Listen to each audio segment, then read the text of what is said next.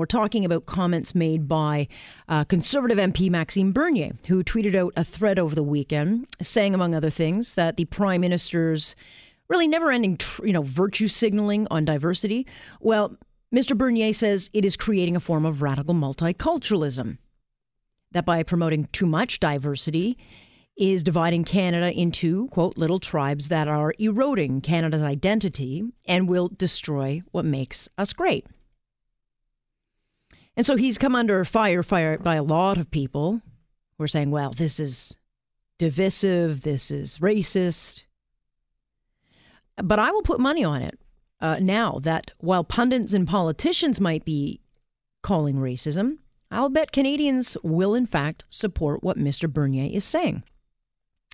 And I'll say that because with what, 30,000 illegals coming across, you know, just waltzing across the border, and a liberal government that refuses to stop them, I think Canadians are concerned, rightfully concerned. And we've seen it in the polling numbers 70% of Canadians are fed up with the Liberals' handlings of this crisis. And politicians, apparently on all sides, are hearing about this issue at the doors. Canadians feel like the country is under threat.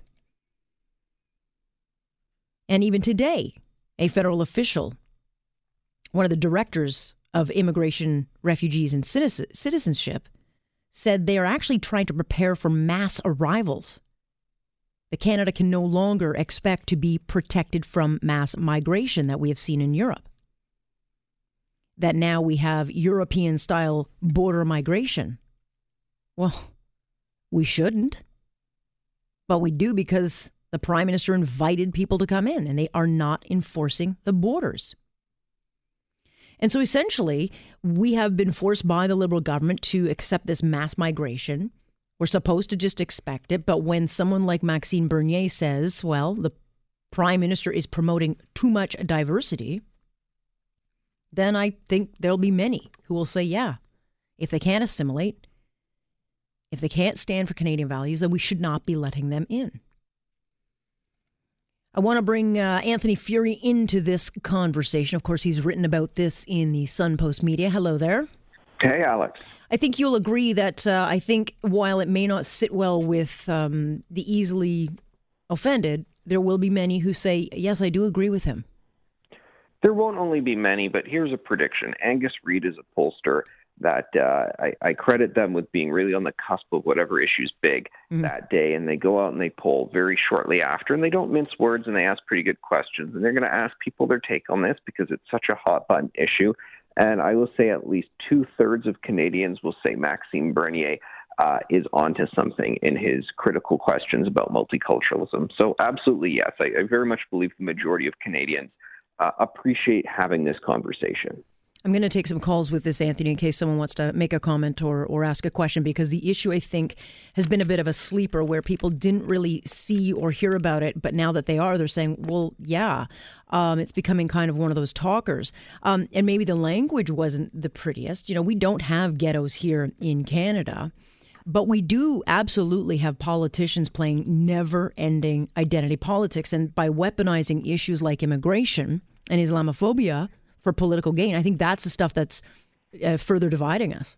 Uh, oh, for sure. Look, Maxime Bernier was talking about culture, multiculturalism. He was not referring to race or ethnicity. That someone would say we have too many of, of people who are of you know skin color X or hair color this or body size that or whatnot is just you know a boneheaded statement to make. But if one says well, I'm a little concerned that we have a lot of people coming from, say, theocratic countries, and rather than seeming like they're all escaping that, as many people who come from those countries are doing, we've got also an influx of people who are continuing to hold those old country views. And I don't think that's very good for social cohesion in this country. Alex, the person who says that should not be hounded from the public square like there are attempts to do with Maxime Bernier. That person should be listened to with great detail because they're very much onto something. Well, and not to mention, the Prime Minister himself said we should embrace and speak to those who we disagree with. I mean, he himself said this. He but... meant you and I, Alex. He didn't mean. yeah, sorry, I didn't realize He's that. okay with them. Okay. Uh, let me bring Frank into this conversation. You've got uh, Anthony Furey uh, with me on the line. Frank, you want to say something? Yes. Um, thanks for having me on, first of all. Thank you for joining. Uh, yeah. first, I just want to say that the divisiveness between the right and the left, we we think as Canadians that it exists south of the border, but it's here. We we we have to face it as Canadians. It's here, and I'm with the seventy percent, Alex. Uh, I'm I'm with you. I, I, I, it seems that you agree. The two you had on earlier both were against what uh, Mr. Scheer said, but I'm I'm amongst the seventy percent, and my feelings are, Canada. We I think we'd all agree that Canada has been created by bringing people in. I'm Italian and Irish. We're all from somewhere. We, we need people. We have a gigantic country with very little population and a lot of space. So we all want to bring people in. But my issue is we I think all he's saying is that if we keep letting people in that are just here for a sanctuary and they don't want to become a part of our society, they're not they're not learning the language. They're trying to tell us to take pork out of schools. This is what's dividing people, I think, is that and of course if you say anything you're you're an islamophobist or you're a racist or you'll be dragged out of city hall if you go down and make these statements and you'll be deemed a racist and i have friends because i'm a conservative they think I'm a racist. Well, no, you're alt right. Get it right, Frank. You're alt right, okay? I'm nowhere near it. I know I'm you're actually not. I'm actually a conservative, but I'm I'm a pro-choice. There you go. Well, that's moderate. I, I, agree with you, and I thank you for your call. But Anthony, you know, he does strike on something that we are making too many broad generalizations between the far right and the far left on, on these issues. But the bottom line is, I think everyday Canadians um, are saying, you know, if you're going to come here, all we're asking is that you you be part of what we are, of who we are. And, and, that's the issue. And you know, Alex, the, the top 10 source countries for immigration to Canada, and they've remained those countries for a number of years. I'm talking about India, uh, China, not the Chinese government, of course, but the Chinese people, South Korea. These are all uh, countries that have very similar sort of middle class values uh, to the Canadian culture, respect for the rule of law, belief in hard work, and so forth. And, and, and that's why we have so many great immigration success stories because we pick our countries. We are somewhat ramping up the number of people who are coming from theocratic countries and uh, more, more sort of Latin American socialist countries and tribalist societies and so forth. And a lot of them are refugees and a lot of them are wanting Canadian values. So, to those very people who are seeking Canadian values, we darn well owe it to them to have Canadian Absolutely. values yeah. rather than just have, you know, g- give them what they had back in the home country that they're escaping from. As for the people who come uh, from those countries, Alex, who are perhaps a little bit still hearkening back to those ways, we owe it to ourselves and to them for a successful, cohesive society to just humbly say to them, hey, by the way, that's not how things roll here. And it's as simple as that. And that's what Maxime Bernier is bringing up. Indeed. Michael, do you want to jump in on this? Um, are you offended by what Mr. Bernier says? No, not at all. I think I absolutely agree with him. I think he could have been a little bit more articulate in the sense of basically saying. You mean politically correct? Uh, yes. Uh, ba- well, but basically saying about the fact that most Canadians believe in fairness. And what's happening with the irregular or the illegal border crossers mm-hmm. is they're just coming through, they're not doing the proper process, and it puts a disadvantage for those individuals who go through the proper channels as well. Um, I kind of wish he had talked a little bit about the fact that look at the cost of everything when you look at Canadians and sort of the lack of services. We've got hallway medicine, lack of autism services for children with autism, and yet all this money is being spent on individuals who are not following the proper channels. And I think the thing that Maxime Bernier was trying to get at is that Canadians are very angry about this issue, and I think there's anger that's boiling over on all sorts of other issues, like in terms of NAFTA not getting yep. done, uh, in terms of the tariff. There are so many other key priorities that suddenly the Trudeau government is not focusing on the correct issues, focusing on things that really aren't helping Canadians, and people are angry about that. Michael, fantastic call, and, and I totally agree. Um, and I've got um, time for one more call with Dawn, and I'll get to you in just a second, Dawn. Uh, but I do think you know these constant fumbling foreign policy issues. It, it's just kind of a culmination, I think, of a lot of things that people are, are feeling kind of so nose out of joint right now across the country. Anthony.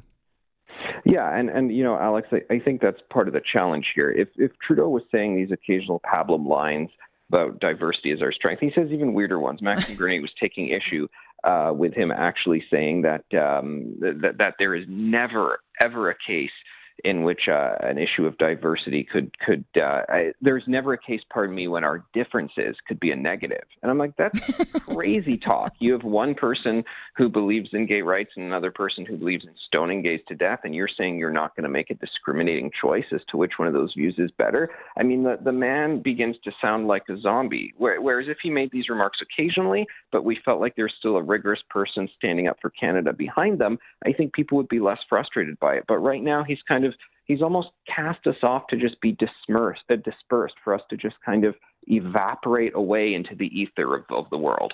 Let me give Don the last uh, the last uh, say on this. Hey, Don. Hey, good evening. How are you? Good evening. So you you don't like the comments that Mr. Bernier said? Well, you know what? I I, I think the word diversity is is a problem. I don't think a majority of Canadians. I don't think eh, you know get the I don't think the problem is that that there's lots of people coming from lots of different places.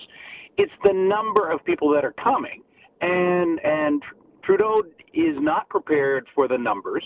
He made a, a flippant comment and is too proud to backtrack on on what he said by welcoming everybody. Our borders are open. Yeah, it was a nice little um, soundbite, but the problem is words matter, and and I don't think he realizes that, and he's too proud and too cocky to to say, well, you know, you're welcome. Our borders are open, subject to. He wouldn't do that. No, he would not. Because it would it would uh, it would show that that he made a mistake and he doesn't make them. Um, so I think the problem is the frustration is for for me, anyways, is not the diversity, but the numbers of people that are coming, the strain that they're putting on, the it, it's repugnant to me that they're staying in hotels that generally I couldn't afford to stay in. Mm-hmm. Um, you know, that's I, the problem. That's I, the frustration. I hear you, and I appreciate your call, Don. So here we've got, you know, overwhelmingly, um, just from the sample of calls and from the calls that I think we took at the station today, overwhelmingly, Anthony, this, the same people, the, the same opinion is coming through. It's that yes, we're diverse, but it's just gone too far with how many people we're letting in. That that's the overall takeaway for me. Of course it is, and as I write in my column that you can find at TorontoSun.com, I think it's I think it's really absurd and, and low and ridiculous that the chattering classes are instantly going, man, the ramparts. There are people saying things about multiculturalism not from the approved playbook. Let's get them. Let's drive them out of town. And of course, Maxime Bernier is their sacrificial lamb. And it really shows contempt and I also think it shows ignorance. All these accusations of racism, nobody's talking about race at all. They're talking about culture, two completely different things. Indeed, but this issue will go on uh, as we see the report that um, migrant crossings has gone up 23% in just the last month. So that'll be tomorrow's story, Anthony. no kidding. Gotta go. Thank you. All right, take care. That is Anthony Furey joining us on point. I'm Alex Pearson. This is Global News Radio.